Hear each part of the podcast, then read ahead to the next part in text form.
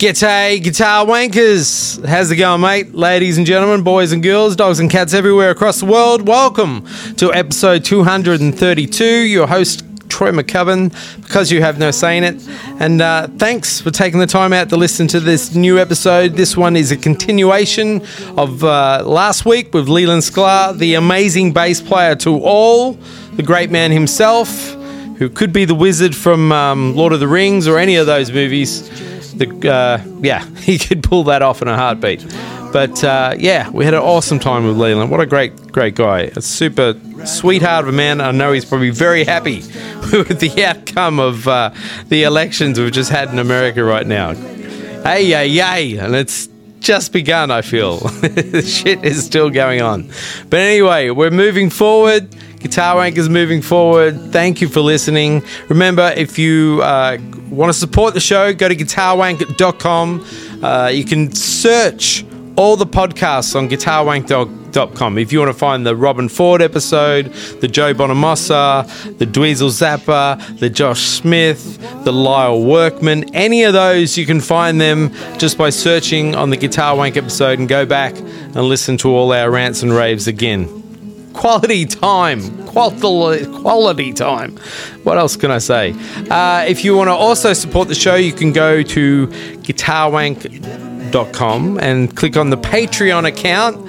And you can then not only support us and keep Bruce's and Scott's uh, cocaine and hooker addiction going, uh, you will also get Bruce's Guitar Wank Minute episodes, his little uh, mini lessons which are amazing. If you aren't getting these, you're missing out. They are so cool, and within a minute, you get like five years of stuff to work on. It's it's awesome. Bruce is such an amazing teacher, and it's really really cool. Short bursts of information that you can walk away and instantly start improving your playing. I can't say how great they are. They are really really great. So check them out. You'll get them if you sign up for Patreon. It's just, it could be as little as I think a dollar a day, uh, not a dollar a day, a dollar a month, or three dollars a month or something. Really, next to nothing, but it will pay for that cocaine habit the guys, the older gentlemen, have because they're not here to defend themselves. I feel like I can rip them as much as I like. Uh, what else we got? I think that's it. If you have anything you want to promote on the show, t-shirts, no, not t-shirts, products, or maybe you have got t-shirts you want to sell. They might sell more than ours. Uh, if you have uh, maybe music or a guitar pedal, instruments, or a product that you want to reach millions and millions of guitar players or musicians around the world, this is a great place to advertise, and we can set that up just reach out to us at guitarwank at gmail.com and uh, we can take care of that.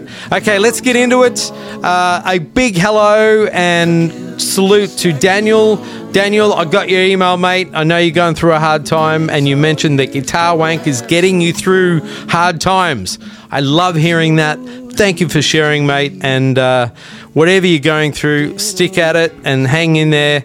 And we really appreciate your support. And don't let the bastards get you down, mate. It's just a moment in time. You can get through it, and uh, life will get better. So we're thinking of you, and we hope you're doing uh, better, mate. So hats off to you, Daniel. Thanks, mate, for letting us know and sharing that. All right, let's get into it, and uh, we will see you all next week. Uh, on to last week's episode. Continue on. Be safe and be well, and we'll see you all next week and up your bum.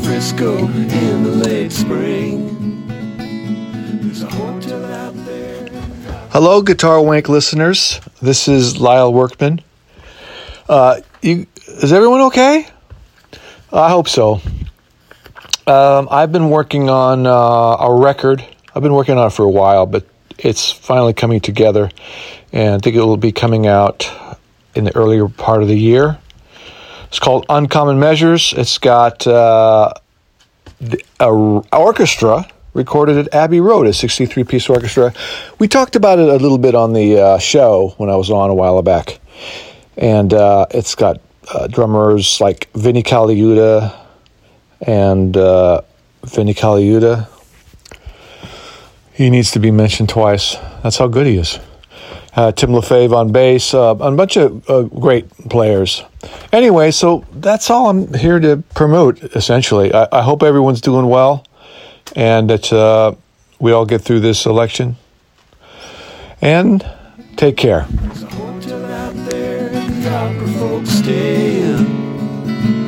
Check with the register, Davis or Blair. I know you're gonna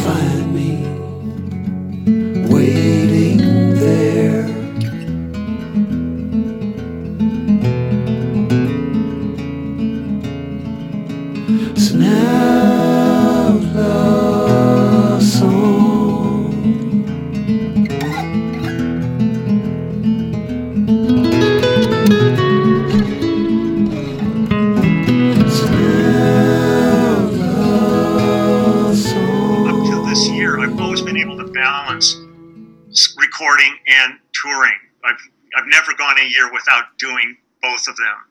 Um, so uh, I, I'm just uh, right now. It's just surreal, not Yeah. not being out and being able to play for people, and, and even the virtual stuff is you know they're out there, but you know you're, Hey. you're just Are you recording? Do you do your own recording at home nowadays, or do you still? You, Well, this was weird too. Um, I, I had a friend. There's a guy named Gussie Miller in town, and Gussie contacted me. Some friends of his, uh, they were going to do a cover of um, "Easy Lover," uh, and um, they they said, "Would you play on it?" And I said, "I've never recorded at home. Like if somebody wants me to do something, generally."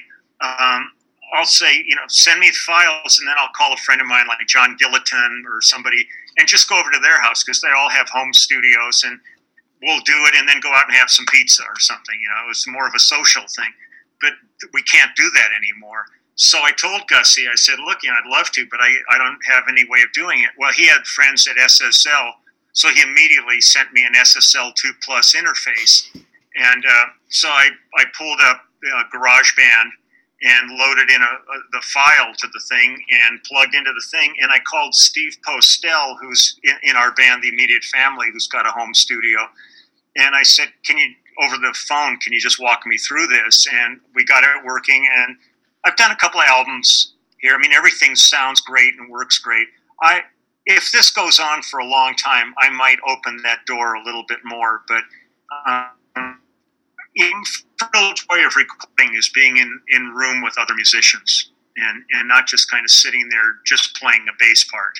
Hmm. Um, I like the interaction. So, I'll, you know, if something appeals to me, I'll do it. I've got the the unit sitting right here next to me, and uh, uh, uh, another friend who's just sent me a file, and I told him I'd get on it next week and and, and put a bass part on it. But uh, so we'll see. Everything's new. I mean, it's just like I'm treading.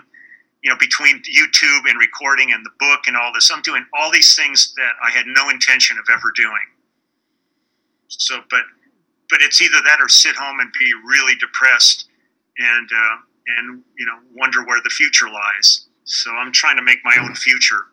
Do you, do you know a lot? Because one thing I've noticed with a lot of touring musicians, just their world has stopped. Like everything's changed in a drop of a hat. Do you know a lot of other guys who are dealing with that mental side of it who aren't dealing with it too well? And It's terrible. yeah, Um, and, and not only the musicians, but you know all the roadies, you know, Yeah. all the crew guys. the crew, I how do mean, they do? so many so many of those people are living like paycheck to paycheck. I mean that that that kind of a gig um, is really a, a difficult gig as far as a business. It's a joyous gig to those guys. Those guys love what they do, but to suddenly have it all just completely stop, uh, I'm worried for so many of them. I mean, I, I can I can wait this out. I, you know, I'm I'll survive this, but I have a lot of people in my life that I'm really concerned for them that that this is really putting the hardships on them, on their families, on relationships. I mean, I'm sure there's a lot of you know going to be a lot of divorces Mhm. um, that are going to come out of this and suicides um, because it's, it looks like it's going to get a lot worse before it's better because numbers are starting to soar again. Um, and not just here. I mean, I'm talking to friends in Italy and Germany and France, and and you know they, they opened up a few things for them, and then people just suddenly are completely irresponsible, and you know, It and so like- I don't know. I'm sorry. Go ahead. Go ahead. No, I was just going to say, it, seems like every country in Europe or wherever has a large group of people that are just anti-mask, anti this, anti that, Yeah. and you know whatever. There, that's what they. I, we've got friends that are like that, and what do you say to those people? You you can't. They, they believe what they believe. Yeah. Well, you know, the thing is, to me, if you're going to be, if this was a situation where if you're going to be irresponsible and you die, so be it. But the fact that this is the kind of disease where you can be irresponsible and fuck up all the people around you who Yeah. are trying to do Yeah. the right thing, that's really the sad part of this whole thing. Yeah. And the fact that there, there's there's no plan or guidance or anything that this has become all political where it should never have been political The- the- we should have treated it like you know like world war ii or something and mobilized everything we had to uh, to deal with this and we would be nowhere near the situation that we're in had they done it but they're a bunch of fucking morons that are you know that you know now he what's what's he wants to have heard um, you know Yeah. deal with this a herd thing. Like let everybody get sick and whoever dies dies, and you know, I don't know. It, it's it's horrible, but really for so many players and stuff. I mean, everybody I know is so just chomping at the bit to play, but you want to do it right. You want to do it, you know, where you're all safe. So, Yeah. That's why. That's why my thing got moved to 2022 because yeah, the, right now would be about the time where you know back this thing and this thing that I had going. I had a, a six week tour in Europe in, in March 21. Mhm. That had been planned a long time ago, but now we're at the point right now where the promoters are going to have to put up or shut up because they have to start advertising, and Yeah. they're all going. I don't want to put all my money in advertising if I don't know if people are going to show up at the gig. yeah, So, so Well, that's the problem. Now it's already November and there's no vaccine yet. So March is too close. So that's why they decided to move it up another year. And, and for me, I agree. I would rather Yeah. do it right. Like if we do get a vaccine and things start getting back to normal, I'd rather do it right than do it half-ass and wonder if people are going to show up or wonder if the promoters are going to lose all their money. And, yeah. and of course, if they do, they're going to be asking me for reduction. You know, that's uh, going to say, "Of course, I'll give you a reduction. I don't want you to hate me." So, you Well, know, Well, also, how you know at, at this point, like if you're looking at like if you're in an act that's going to go play the Staples Center, and what I know, the place holds eighteen thousand people or something, but they're only going to sell five thousand seats for the gig. Well, there's no way to viably do that. It's just not going to not going to happen. But I'm looking at. I think they're losing in Japan. I think um, uh, venues in in Osaka, maybe Nagoya are they've been losing some of the clubs over there, like Billboard Live. And oh, stuff. really? Yeah, I've heard because we were supposed to be over there on tour, and we've heard now that that they're, really there's a bunch of the clubs are really struggling at this point because they still have overhead, but there's nothing happening in them. So Right. you know, I don't know where where their money's coming from, and if anybody would come in to help, you know, with this Well, stuff. I don't know. Pay rent, and they're in, they're just much. There is as much trouble as anybody else. Yeah, That's the only reason the baked potatoes still there. I mean, they own the building, so yeah. you know, the, if it was any other club, it would have gone under by now. Yeah, I- Yeah. They and own, they own that building, so you know. Yeah, it's it's surreal. I mean, this is just a surreal time that we're in. Yeah. That we're we're treading waters that have never been tread before, and um, and you just have to hope that there will be, you know, a, a, a, a, it'll never be a good resolution to this because of the amount of misery that that's come from this. But if the when the time comes that we can actually start gigging again and uh, feel comfortable getting on an airplane. I don't give a shit how many times on the news they say, well, they did a study and the air movement in a plane, you know, the droplets and all. I go, I'm not getting on a fucking plane. I'm right with you there, buddy. I'm not either. Yeah, It's yeah. I'm, I'm not getting on a plane until I don't have to wear a mask. yeah, You yeah. know, so We, and I, I, I, I think we just need need a vaccine that works. And yeah, once that happens, then I think a lot of these travel bans are going to be lifted and all this stuff. Because even if you wanted to play in Europe right now, you can't. They won't. Yeah, let you American can't. You're not games, even allowed. you know, Yeah. So, Le- so I- Leland, looking back over your whole career, which has been a monstrous career, do you have tours that stand out? I mean, I don't even know how you separate them all nowadays with everything you've done, but do you have tours that are just, oh man, that was just. Um, I'll tell you, one of the most joyous tours I ever did was the No Jacket Required tour with Phil Collins in 1985. Um, because the tour, it started like we were going to play clubs. Nobody really knew who Phil was at that point. Um, he was a drummer from Genesis and all that, and he had had Face Value, which had, you know, some some success. But when we started that tour, all of a sudden, Sussudio came out mm, and Yeah. and man, he became the darling of the world. And all of a sudden, all these gigs turned into to arenas and all this. And there was an energy on that tour, and it was real stripped down. It was just uh, J. Peter Robinson on keyboards, uh, Daryl Stuermer, myself, uh, Phil, Chester Thompson, and the Phoenix Horns. So it was real. And uh, Daryl and I were the background singers on the tour, and also we weren't taking percussion and other musicians with us. It was really raw. It was really fun. So I loved that one. Um, I, I really, I really loved being out with Toto. Oh, You know, yeah. I, I, I, I've known Luke since he was 19 years old, and you know, I knew the I, I knew the guys before they ever formed the band. I used to do movies with Marty Paich, so I knew David Paich from from you know all that period. Um, it was really fun. It was really uh, it was the first tour I did with them was really a double edged sword because I loved being with them, but I hated why I was with them, and that was because Mike Porcaro was so gravely ill at that point. Yeah.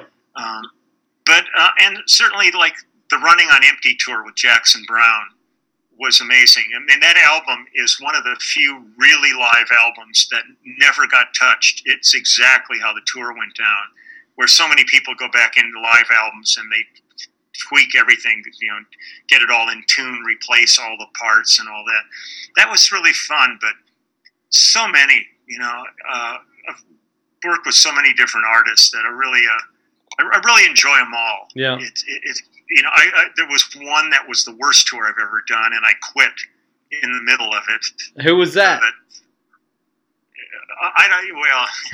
Well, Uh, come on, we're a guitar link. no, no, it was Tracy Chapman. oh, really? Tracy? Yeah, and it was just miserable. It was yeah, the band was great. Cedric was the drummer on it. Um, Larry Mitchell playing guitar. John Thomas playing keyboards and stuff. I mean, I, I I would never denigrate her talent, but man, it was one righteous pain in the ass to be out there with. And uh, and we ended up with a two week break in the middle of the tour, and I called her manager, and I said, I don't give a fuck what you do, but I'm not coming back and it was but it also gave me one of the greatest opportunities i ever had in this business where um, she was supposed to uh, she was booked to play farm aid Mhm. um, in like in 92 and um, and Bob Glaub was supposed to play bass with her on it they had they had him on hold and they never confirmed him and then it finally came up that they were going to be going and they called bob and said so you all set he goes I'm on the road. I'm on with somebody else. He never called me back, and he took another gig. So Elliot, her uh, her manager, called me, and he said, "Look, at uh, it's Thursday night. The gig's Saturday. Can you learn her set tomorrow and fly to Texas?" So I, I looked at that. I love challenges. So I, I I I learned her set, and we went down there, and like Roy Bittan was playing keyboards, and um, oh God, what's his name? Uh, uh, guitarist from Living Colour. Oh, Vernon Reid? Vernon Reid. Yeah, Ver- Vernon was playing guitar and stuff. This great band and all. So, um, so it was great. So uh, afterwards, um, her manager Elliot said Tracy loved it, and she's got this really massive tour coming up. Would you be game for doing it? And I said, well, you know, let's talk. And uh, he said, so what'll it take? And I told him what I wanted for it, and I figured the number I gave them would have made them say no because I really didn't want to do it. But they came back and said, "Okay." oh fuck! Now I've got to do it. But we we were doing the Tonight Show with I think it was still Johnny at that point, and um, so I mean, this is like one of those managerial moments where you go, "Really? Are you this fucking stupid?" Because we're walking from the green room to the stage. We haven't played yet, but we're walking down the hall, and uh, and Elliot comes up to me and he goes, "I'm really uncomfortable with this this fee. Um, is there anything you can do about it?" And I looked at him. I said, "Absolutely." Because just as he asked me, we were walking by an exit door from the building. So the band's walking on stage, and I just walked out the fucking door and headed to the parking lot. And he comes running after me, and he goes, "Man, you guys have to play." I said, "If I walk back in that door, I don't want to talk to you again for the whole rest of the tour, and the money sticks." And he goes, Wow. okay, "Okay," but it was like the perfect thing when he asked that, and I'm looking at that Great exit. and I'm like, "I'm out of here. Fuck this shit." But I, I still ended up quitting. You know, it was just too much to put up with Wow.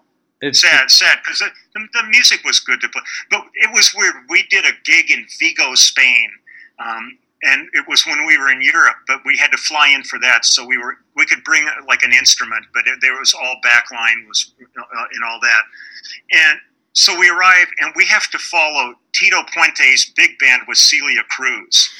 so there's like twenty five thousand people rocking to this, and then we're going to go up after that and do. I got a fast car. and I'm just going, I'm going, what the fuck are we going to do? Well, we get up on the stage, and it's all this rental gear. The only cable they had for her guitar to the amp was pink, and she refused to go on until they could find a black cord. So it's things like that that were just like you're going, what? In, let's just get up and play and get the fuck out of here. This Yeah, is right. ridiculous oh man. it was tough. But that's like I think that's probably the only really kind of negative thing I can think of. Every every every opportunity to play, and every tour has had great moments. Uh, I've been working for a number of years now with Judith Owen. Yes, Judith. Harry Shearer, Yep. and um, being on the road with Judith is an absolute delight. And we're like we'd be in the north of England playing in a pub, you know, and you know some guys would come up to me and they go, "Go, last time I saw you was in Wembley Stadium. What are you doing here?" I said, "I'm playing music. Are you having fun?" And they go, "Yeah." I said, well, "Good, fine." Uh, she's a joy to work with, and and being on the road together is an absolute hoot uh, with her. She's a bundle of character.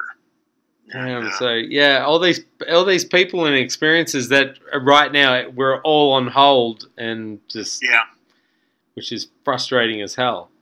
So yeah, you know, we will play again, but we just don't know when. But man, you know, the, the thing is, is that when you meet somebody like like yourself, and we don't meet that many people because most of the people we have on our show are are just poor jazz guitar players like us, and so so we meet somebody that's like, yeah, it's so I can't unsee that, dude. you know, we meet somebody like you who has so many stories about, you know, like some of these big name guys. Like, what was it like?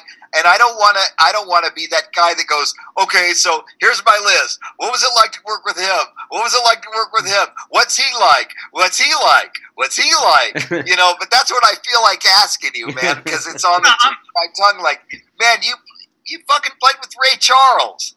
Oh man, that was so great. It was really oh. great. I, I worked a bunch, bunch with Ray down at his studio down on Crenshaw, and um, it, it, one time he said, "I want to talk to you in the office," and we go in, and he shuts the lights off, and it's pitch black in there, and I'm like stumbling around, and he goes, "I'm fine." Yeah, he was a, he was a total character, man. What a what a cool guy. Oh, that's so awesome. But, but for me, you know, it's those are my memories. It's like that. Like I did two albums with Andy Griffith, and Wow.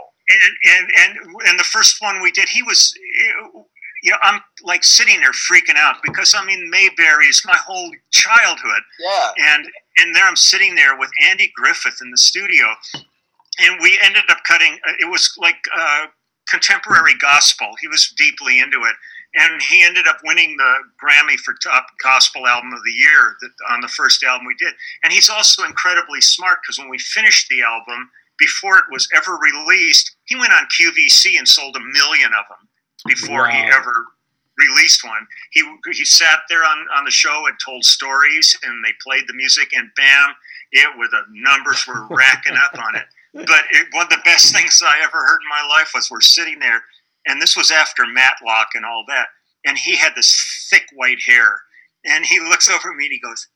Who would have thought I'd have all this white hair and Opie be bald? Yeah, and you, you fucking live for moments like that. And you know, I came home one day and the- my light was blinking on the answering machine, and I paid a, a, a play, and it's hey Lee, Andy here, down North Carolina. Just want to check in, see how you're doing, and and Wow. we became really fast friends after that. And That's uh, it's cool, just man. yeah, and that's the stuff that I, that I leave with. You know, I mean, it's not not so much you know all the the A list people, but the ones that really touched me personally, and and that was one of those things like that. Or you know, That's working with guys like Billy Bob Thornton and stuff. You know, it's like it's, Wow. uh, Yeah, there's another one, man. What a fucking character. yeah, totally, totally. Like, But Sling but I Blade, mean- one of my favorite movies of all time. yeah. Sling Blade. Love that movie. Well, the thing was, he he came to the studio um, when we did Andy's record. It, it, Steve Tyrell was producing it, and he had his studio down on Sunset. So we're in the studio working, and I think Carlos Vega may have been playing drums on that one. You know, I miss Carlos, but um, I'm His sitting there. and- Killed himself. yeah, Uh-huh. yeah, yeah. It's tra- so He was tragic. Mike's band. He was in Mike's band. Yeah. Um, um, uh, what was the name of that band? Burning Water. Yeah. Oh yeah, yeah. Oh no, he was he was a beautiful, beautiful musician, and that's just still the most horrifying thing losing him. Yeah. But um, but we're, we're sitting there working on Andy's thing, and I hear some commotion behind me. Um, and when we finished the song that we were doing, I turn and look, and it was Billy Bob, and he had come to have a meeting with Andy about some project. But I had Sling Blade had just you know started playing, and I just put my bass down, went back and hugged him, and I said, "Dude, if you never do anything again in your life, you're covered." Yeah. no shit. That's the truer words have never been spoken. Yeah, Who's the- that was Who's the great country singer who was the um in that Dwight movie? Yoakam. Dwight. Yoakam. Right. Wow. What? Yeah, Dwight is a really good actor. Wow. No shit. yeah, he's amazing. Yeah, and when he and when he takes that hat off, you don't. He doesn't even look like him. No. He's got kind of a funny shaped head and stuff, and I mean, he can look like a totally. You know, he, it's not that character of that string bean Yeah. covering his face and everything. So I didn't even know the guy jump was into a whole other character easily. I didn't even know the guy was a singer until after I saw the movie. Wow. I, and then and then they said, you know, the guy that plays the asshole in that movie is a really famous country singer. And I listened to some of his shit, and I was like, holy fucking shit! God, you, you get out more. But Leland, you played with one of my favorites, Vince Gill. I saw a video of you in, in one of his music videos, and it was it was back, I guess, mm, early '90s, maybe. We all the Yeah. chicks in that. Oh man, I thought what a fun day that must have been. it was great. And when you look at that band, and you look, Carl Perkins was there, Yeah. you know, and and and Michael McDonald, and I mean everybody got. And the thing that was funny was he called me to do it, but the, on that record, that track, Willie Weeks played bass on. Oh wow, okay. So they just asked me to come in and be in the video. Uh, but but it was fun. But, but having Tex Cobb there Yeah. in it, who was like you know, he was the villain in in Raising Arizona. He was the biker in that and stuff. I mean, it's it's all this these casts of characters that to me makes it all really fascinating. But I've done you know a bunch of work with Vince Oh, over the years, What a- and man, there's not a better guitar player. And, and man, I mean, that's the thing with him is like nobody realizes what a oh monstrous ah, musician. this monster, and just vocalist, songwriter. The guy is the ultimate Yeah. package. He's just the best. And Leland, Yeah. you've done some acting yourself, right? Not really. I mean, I've been in some things, but not like you know guys like that. You know, like I've never had the opportunity really. I mean, I was in crap like Rhinestone with Dolly Parton and, Sl- and Sylvester Stallone.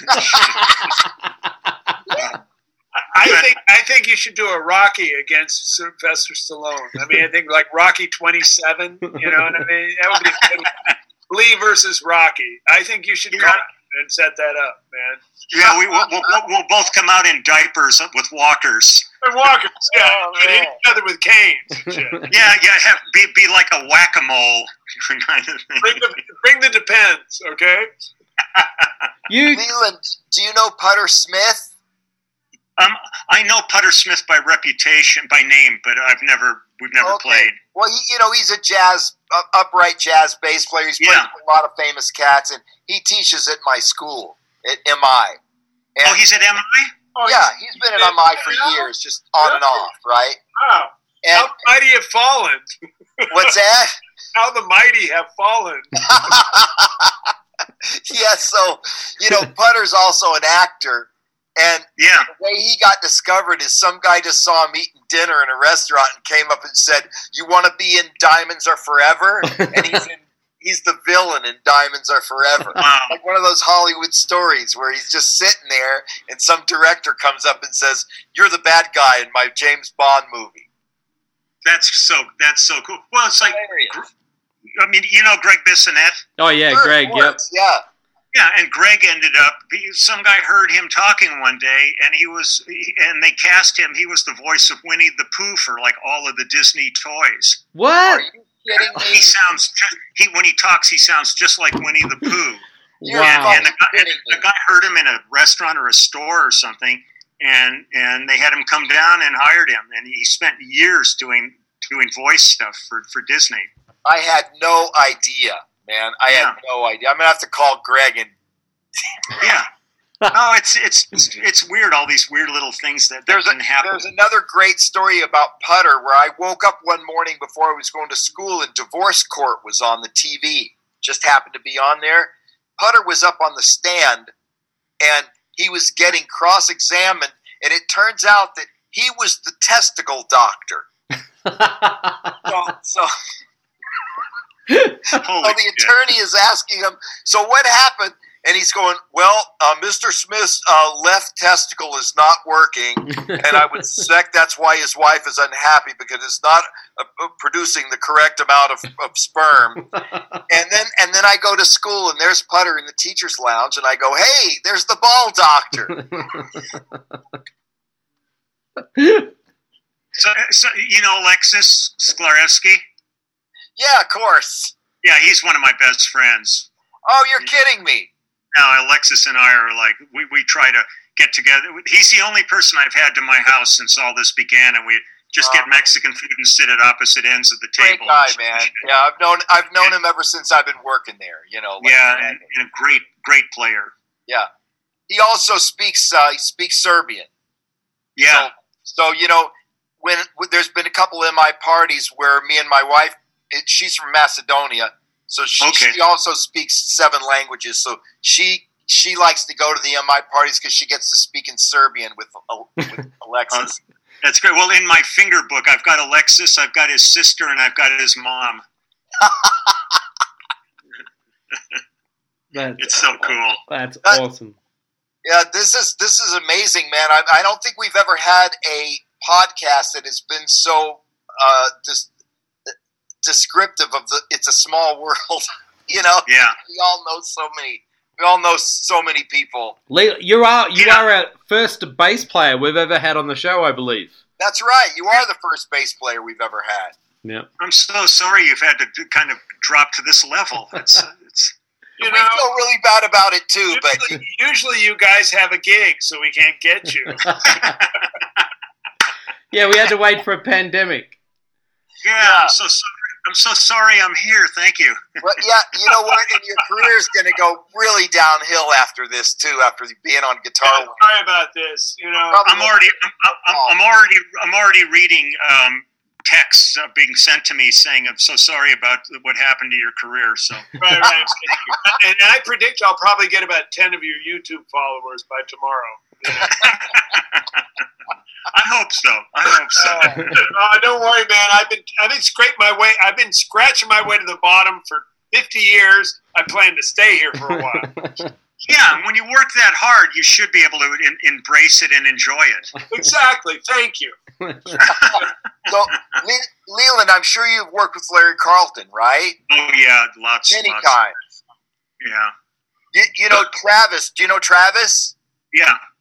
Travis played in my in my band for like I don't know four or five years. So Oh, cool. he had lots of stories about him and his dad, and that's some funny shit. Yeah. Well, You when, know, when you listen, go ahead. No, I was just gonna say he, he had all kinds of stories about him being in his dad's band and getting in trouble and showing up at the airport one time where they came and arrested him for, for pot and, and Man, I just the weirdest thing was though was when he got shot. oh, oh was, god damn. you know that was the weirdest weirdest thing. But but you know like that's him on the the the, the theme to Hill Street Blues. That's Larry playing on that with his guitar synth on it. But I remember bumping into. We were in the same hotel in Tokyo. He was there with the Crusaders, and and, and I said to him, "So what do you guys do while you're here?" And it was you know Wilton and Joe and those guys. And he said, well, "We just kind of stay in our rooms." I said, "What the fuck? You're in Tokyo and you're sitting in a hotel room?" I grabbed him and we spent the day jamming all over Tokyo, and. uh That's yeah, great. It, it was great, but it was really great. Back in the early 70s, there was a, a show called Mrs. ABC, and it was a children's show, and the music was Guitar Larry. And he, he would stand and play guitar while this children's show was going on. Oh, that's great, man. Yeah. I only got to meet him maybe a couple times, but the funniest thing was when I met him at Travis's birthday gig at the Baked Potato. Uh-huh. and I brought my daughter, who was about like maybe about eight at the time, and Travis was up on the mic going, "All right, motherfucker. So this time we got to get this motherfucker up here. This is let let's this guy. Yeah, hey, come on here, you fucking cocksucker. Come on up here, right?" And my daughter's like. Uncle Travis sure likes to cuss a lot, doesn't he, Daddy? Right? And, La- and Larry's in the audience, and Larry was outside uh, uh, on the you know on the sidewalk in front of the club and Travis walked out and Larry was just like face palm just like Well, it, it's like when people used to go to the Potato when Luke was playing there, and he would do his Oh, yeah. readings from his books, and man, people would be like just heading to the doors real fast, and he, it was so. uh, he will never be hired to teach a class at MI again. Because he really took it out and they will never ask him to come back. Yeah, yeah, he, he's a good he, he's a good bridge burner. yeah I, I remember when I met him at his it, with his girlfriend at Baked Potato one night and he said hey Scott how you doing man? This is my girlfriend Cynthia. Isn't she beautiful and shit? And I'm like Luke you're all class all the way. Did did Well- you see the Did you see the video of him playing his Marshall at his neighbors at about four in the morning? Well, it was it was like six thirty in the morning because they they were the gardeners next door had their their blowers going. So he that's so great. He's out there in his bathrobe and screaming. It was fantastic. Because his Marshall cranked up all the way. That was some great shit. Oh yeah, I think he said he had the marshals like piled on it like a trampoline or something. he's he's there's only one man. There's only we we had Luke on the show. He was he was a lot of fun. We had Luke. Um, Yeah, well, you know, you know. he was he was Not much you, Lee. he was tame. He He was wasn't as you are. he, he was he was tame. But um, Leland, when you're doing a lot of these sessions, do you looking back over all these um you know huge names that you played with, you know Phil Collins and Jude Cole, I love, and Joe Cocker. Did you was that a lot of these artists are there on the session? You get to they having input or yep Oh yeah. yeah I mean, some, you know, some, you know, like I've done a bunch of stuff with Diana Ross, but she's never been at a session. right Um, you know, like she would be back on tour or something, and we would finish the tracks, and then they would sent they would catch up with her on the road and book a studio and do her vocals or something like that. Um, but for the most part, um, most of most of them, or, or I would say probably sixty percent, Yeah. have been on their session. Certainly, like with Joe Cocker, Willie Nelson, people like that. They're they're there, and you put your headphones on and you hear one note, and Yeah. you go, "It's Wow. them." That's it. Streisand was always on her sessions and stuff, singing live, and um, you know. So for the most part, yeah, it's great because they they want to know what's going on on their stuff too. Yeah. Yeah. And, Did- and the ones the ones I like are the ones that that know not to say anything. If Mm. they're happy with it, they don't impose themselves on the session. They just let it happen. Yeah, yeah. And, and why do you think? Why do you think you've had such an amazing career with all the the caliber of artists and that you've played with over the years? Is what do you think? Well, it has nothing to do with talent, Troy. It's just is at the right place at the right time. Ah, I've been doing the wrong thing. Um, I don't know. I really, you know, it's it's it's one of those things that it's really hard to know. I mean, I've I've worked really hard at, at, at my craft, and I, I, I, I treat it with great respect. Like you know, when when you get booked for stuff, you're early, you're tuned, you're ready to work, um, you're you're straight, you're not showing up fucked up or anything or like that. Um, and and I think it's just I, I've always been a song person Hmm. and I let the song kind of guide me to where it wants to go. And I listen to singers. I, I really love being an accompanist. So when I'm working with people, I really understand how to give them space, and you're not pushing them. You're working, you know, with them and helping guide them too. So, but it's it's hard to say because you know, I mean, because one day I could be doing I was would be doing Anthony Newley, and the next day I'd be doing Alice Cooper.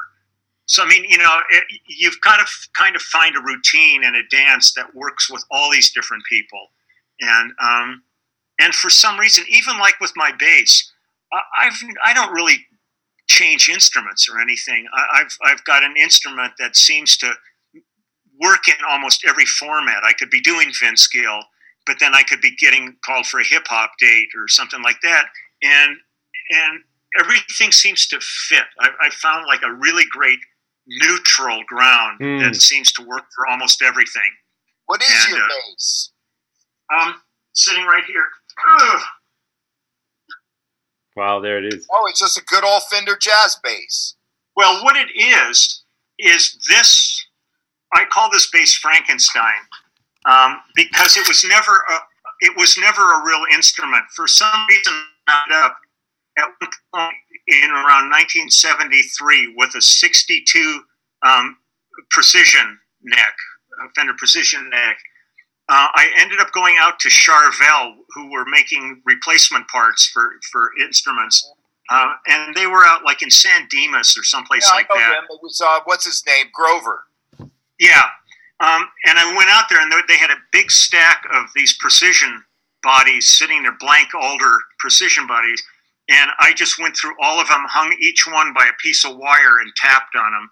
And I found this one piece of wood that just sang to me. So I went down because we used to hang out all the time at Westwood Music, Fred Walecki down on Westwood Boulevard. And John Carruthers was the um, Hmm. ran the repair shop there. I know So I got together- well.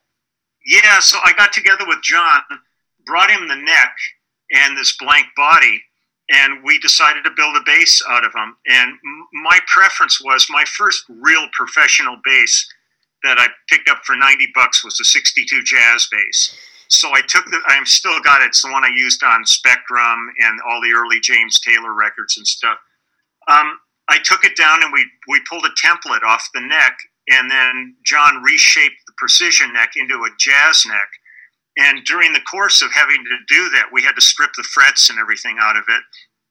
And I was walking around the shop and I found a spool of fret wire hanging on the wall. And I said, What's this? He went, That's mandolin wire. I said, Let's use that on it. He said, Well, that'll never work. I said, Well, fuck it. Let's try it. If it doesn't work, I'll pay you for another fret job.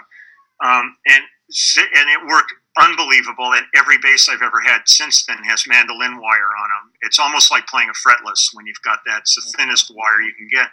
And then the pickups on this, um, it- when Rob uh, Turner started EMG. These are the very first pickups he made. And um, what we decided to do, though, was the pickups on this body would have gone right in here um, because it was a precision body. But what we did is we put the pickups where jazz pickups would have gone. I But see. normally, normally these pickups would have been reversed in position. This one would have been here, and that would. But I thought to myself, by the nature of the G and the D string, they're going to read better than the A and the E. So why wouldn't you put this, the the pickup closer to the bridge on the A and the E string? So we flipped both pickups over Huh. in the cav in the cavity where the pickup would have gone. I've got two nine volt batteries. I run 18 volts in the thing, and um, it's got a badass bridge. It's got a, a Hipshot detuner on it, and this was um, the very first one. This is the prototype for for Hipshot. Wow. So I call the bass Frankenstein because it's all these pieces, but I mean it's covered. It's Wow. nothing but autographs all over Cool. the thing. I love it. I mean, I've still got like Je- Jeff Porcaro's on it. All you know, there's so many guys over the years, and and I never I never clear coded it. So so a lot of people have come and gone, but I have a bass that Yamaha built me in Japan where they were trying to do something similar to this, and uh, and it's a good bass. It's not this though. This is my main instrument, but um, it's black. So I, I had everybody who signed that one do it with metallic markers, and then I clear coated it. But I've got Bob Hope and Mel Torme and Debbie Reynolds and Milton Berle and um, Dick Van Dyke. Wow. Um, I mean, because uh, we used to do the uh, Mark and Brian Christmas show every year down at the Palladium, and they would always bring in an old actor um, to do a, rec- a recitation of the night before Christmas, and uh, and I would immediately get them to sign the bass. And uh, and, and one of the shows we did, it was really great. Um, the one when I had Mel Torme sign it, he came and sang the Christmas song. And on the same show, Donald O'Connor sang White Christmas. And I went back in the dressing room and looked at the two of them. I said, if I die in a car crash on the way home, it's okay. Wow. Leland, But that's is, my is is there an artist? Man. Is there an artist that you would have loved to have played with? Um, th- there's a few that, that, that I've never really had a chance. I, I kind of skirted around a bit with Elton, but never had a real chance to Mm. work with him. And I, I, especially back in, in, in the period of back in the high life, I'm a huge Winwood fan. Oh, and I never got a chance to work with Winwood, so I, w- I would have loved that. But you know, I'm I'm not greedy, you know, so I, I just kind of look at at these people and I go, you know, it would have been fun. I'm really content with you know all the people I've had a chance to work with. Um, but there, you know, there's there's always going to be some. I'm like doing the YouTube thing. Like I'm going through some of these things, and I'm suddenly going, God, you know, I remember working with Johnny Matheson, Deniece Williams. So, um, I mean Denise Austin. So I'm like going through that album, trying to figure out which tracks I'm on because there's a couple of bass players on it. So I'm trying to figure that out, and Julio Iglesias and all this this shit. So, you know, it's Wow. it's been a fun run. You know, I cannot for the life of me ever complain about anything because man, I, I've I've been able to spend my whole life paying the bills playing music. Never had to have another job. It's, it's amazing. And, uh, I feel really really fortunate. Is and is that your hot rod? Yeah. What what is that? Uh, Um, here, I'll show you. These are one of the pictures that I signed for people. And, Ah, yeah. What a ripper! Wow. Yeah, it's it's well, it's registered as, as a 1923 Ford, but I mean, it's you know, it's a tube frame and a fiberglass body, and it's a thousand horsepower small block in it. I'm running twin turbos and dual throttle body fuel injectors and nitrous, and thing weighs about the same as a smart car.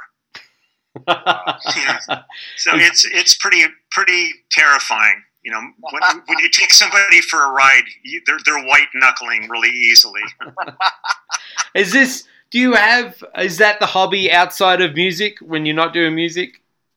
Um, it was for a long time, but now um, I, I'm more content just doing yard work and stuff. But I'll tell you, one of my favorite things was when I was in Australia. um, on one of the tours, I ended up hooking up with a guy named Ken Warby, and Ken, Ken Warby's like one of the. Uh, he was campaigning um, jet powered dragsters. He, he he held the world's record for jet powered um, boats, Right. and uh, and so we went out to the drag strip, and and man, he comes pulling in with this semi, and he opens the back door, and there's two jet engines sticking out of the thing for two different dragsters, and his daughter drove one of them, and he drove the other, and they would do exhibition runs and stuff. Um, and that was, a, but I've had I've got so many great memories from Australia. There was a guy on my first first trip there, um, and I can't remember his name now, but he was known as like the gene maker to the stars. He did like all these like jackets with sequins and all this shit all over him. Made a lot of money doing that, and apparently outside of it must have been Melbourne. Um, there had been a big fire in the mountains up there, and he had one of these Suzuki Jeeps that were never exported to the United States. They had like really tall, thin tires on them and stuff. They were almost like a military kind of weird Jeep Yep.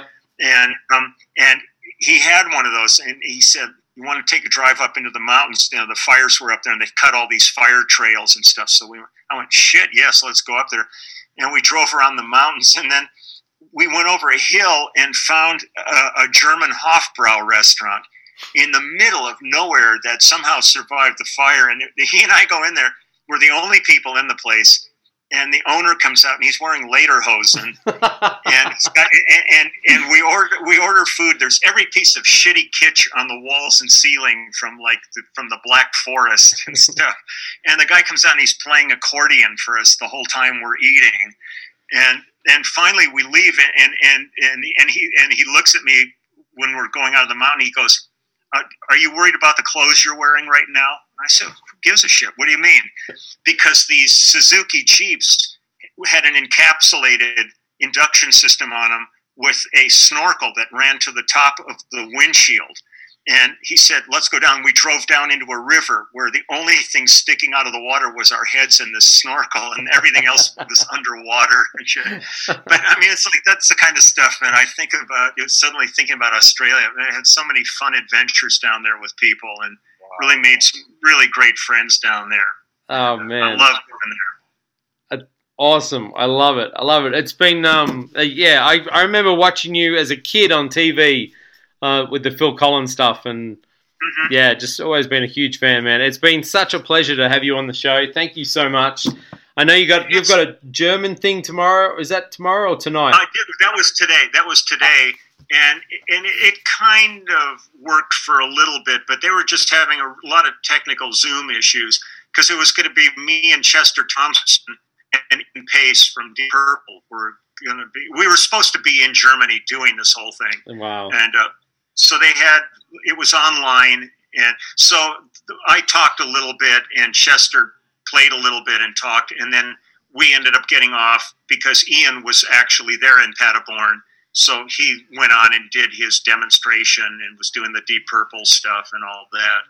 Um, but uh, yeah, so that was that. Tomorrow, tomorrow from I have a clubhouse on my YouTube channel, and tomorrow I've got this to be in the clubhouse like ten bucks a month, and I do two live streams a month. But then there's a, an elite level where once a month I do one-on-one Skype or FaceTime with people, and I've got this list of all these people I've got to deal with tomorrow. Wow. Uh, I'll be working from 9 a.m. till 5:30 in the evening, doing 15-minute increments with people. Wow. Uh, Wow. So, so, but I, it's fun. It's Leland, fun. I, I love it how busy you are, sir, and how you just sort of you're kicking ass out there. I watch you on social media, and I love that you have a voice with what's going on right now in the world and the country. We need people like you, so thank you for that. And um, where do we find you? Is it your website? Where do, what do you? Um, well, if, if I'm not kicked off, you can just come to Facebook. Um, I can always be messaged there, and everything I do on, on Facebook is public. So Yeah. that's why I also get fucked, is because I'm leaving it all public. So I get every, I get the lunatics besides the cool people. right. Um, so they could come there. Um, could, they could come to YouTube I've, and come just to Leland Sklar on YouTube, and they'll, they'll find the channel. And there's probably about 230 videos now Wow. um, on there. And I've done one every single day since the pandemic began. Hey, just like me, but no one cares what I do. That's the only difference. I care. I care. No, you don't. But it's okay. But I, but No, I, fine. I, but I want to just run something by you, okay? Yeah, Just to get your advice. please. I came up with a, a music-oriented business idea. I mean, I'm like you. I have a TV show that I've run. I've got 50 episodes on my YouTube channel that I tried to do live on Facebook, but they kept it just Yeah, so I just put it on YouTube. Um, but I came up with this idea, okay, and, and and we call this the pandemic, right? Because basically we're locked down and we're stuck at home, and as someone like me, I mean, I've never lived in my own home steady for six months before. You know, I'm always Yeah. on the road, doing whatever I'm doing, gigging, you know, the thing. And now I've moved in, and my wife is going like, "Oh, what is this?" You know, and, Yeah. I- and so while everybody's calling it the pandemic, I realize it's it's really the mandemic. Okay, because you know what I mean. What's happening here is we've moved in on our, on our women, and like uh, we blink our eyes too loud, and we fart too much, and we breathe, which is ob- you know that's enough to piss Yeah. anyone, right? Breathing is like really bad. So yeah. so, anyways, I came up with an idea, which which sort of deals with the whole situation we have, and it's called Amigolo. Sort of friend, amigo, and gigolo, right? But it's a way for our wives to pimp us out, to play private gigs for lonely people, socially distanced, and of course all of the masks that are required here uh, and any extras would have to be negotiated on a per person thing. But I've got this business called Amigolo, which is basically musicians go to your house, you feed them dinner, they re- entertain you, they tell you stories. You know, guys get gigs, women get actually a night at the house without this musician who like used to be out working all the time, but now he's moved in like a squatter Yeah. you know, so this is my idea. Igalo.com. What do you think of this idea? I think it's genius. Oh, God, can I put that on the website? Please, please, please, please. No, I, I fully endorse you. I think it's a great idea. I think it's a great idea. It, it's like like Judith Owen and I. We were gonna. We were talking about starting a thing called called Faith Book, and really try to rip off all of the, all of the religious zealots to have all this shit and swag that they could like invest in, like holy water and stuff. And all. oh, I like But, that. No, I think it's a great idea. It's, it's just getting I those think. I think. I think. and you know, this is holistic. I- you know, I this is good stuff. I Musicians think get it's a great idea. wives get free. What's the problem? Yeah. I think it's. A, I think it's a great idea. It's a win-win. I got a I got a Do business that I, I I think I could help too because I Okay. could like be the guy that while you're gone playing the gig, I could come over and do the wives You know, I mean, you know, you have to talk to her. I mean, for a little bit of variety. You know what I mean? no, but here's the deal: the way it works is wife pimps the husband, so there's no like, there's no weirdness here. Right. And, and, and, and I think Leland, you're ready to go on Amigolo already. I think you're on our roster. Yeah. For, for our audience who can't see Leland, he's, he's very just a very disturbing character. Leland, thank you, sir. Thank you so much, mate. It's been an absolute pleasure. And um, also, also, my when I when I the book will be available Oh, yes. soon. Um, so um, I, the website is going to be lelandsklarsbeard.com.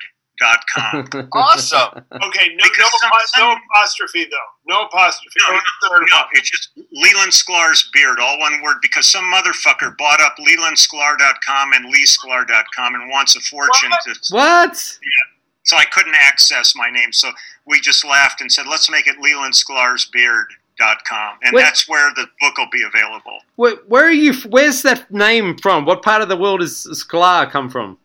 Well, I don't know if it was ever bastardized, but like Alexis Sklarevsky could have been, you know, I could have been that. Um, but that side of my family was from Odessa in, in Ukraine. Oh, okay. And it's really funny because it means glass blower uh, in, in, in Russian, but in Scandinavian, sklar, even with a double A with an umlaut, means glass blower too. And I was on, on the road with Judith uh, Owen, and we were in England doing some interview show for the BBC. And this girl who was interviewing us didn't know shit what we, what we were all about, had no clue. And so she looks at me and she goes, Sklar, that's an interesting name. What's it mean? I said, uh, glass blower. And she goes, oh, Have you ever blown any glass? I said, Well, only Philip. and she just kind of like sat there, had no clue what I just had said to her. And Judith, Judith kind of looked at me and went, Wow, wow. I have. I mean, I have something I need to send you. We'll do it privately. If, will you consent to, to Troy giving me some sort of way to contact you? Absolutely. Okay, cool. awesome. Oh man, I could talk to you. Uh, I, I I, got, think I got your theme song for Leland Sklar's beard. Great. And actually, let me let me tell the people here. I have a PO box. If anybody wants to send me like a you know stool sample or anything like Oh, that. okay, cool, Uh, cool. I'll get Uh, right on that. Scott, we know about you. It's going to take a week or so.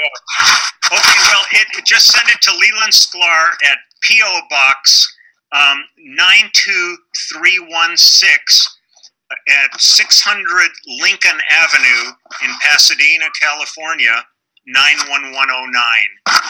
PO Box nine two three one six. I got a dog named Buster, Cool. and his poop has been a little bit runny. Send I'm it over. send you some so you can analyze it, and you tell me if you can, you know, maybe tell him if I'm feeding him a little wrong or something. Yeah, I'm, I'm really good at that shit. By the way, if you ever want to see something interesting, um, no. um, uh, go on Scott Henderson's Facebook page. Yeah. and you'll see that I have a post about every possible kind of dog poop there is in the world.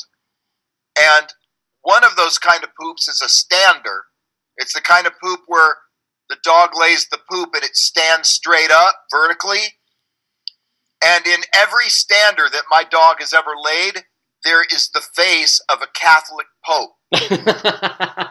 And what I've done is I've outlined the face with with with little dots so you can see where the nose arrows pointing to the nose into the beard into the thing and I've got like Saint Gregory and I've got quite a few of the more popular medieval Catholic popes um, that you can look at.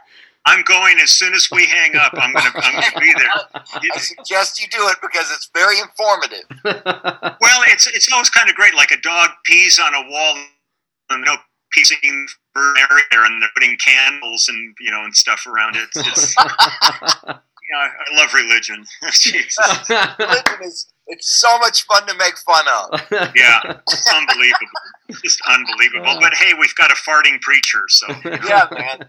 Well, here's to Robert Tilton, and and thank you so much, Leland. It's been such a pleasure to meet you and talk to you, man. This has been a blast. Oh, it's it's it's great with you guys, and and I'll throw it out there. If any time you know anybody bails on you and you need somebody to do some filler poo for you, uh, call me. I'd be ha- I'd be happy to come back. I love the hang. You got it, man. We know you bass players. You'll be working. Let's hope so. Leland, thank you, sir. Thank you so much. It's an absolute pleasure. Okay. Pleasure, you guys, Bye, man. guys. Bye, Thank you guys. so much. Bye. Bye. oh man.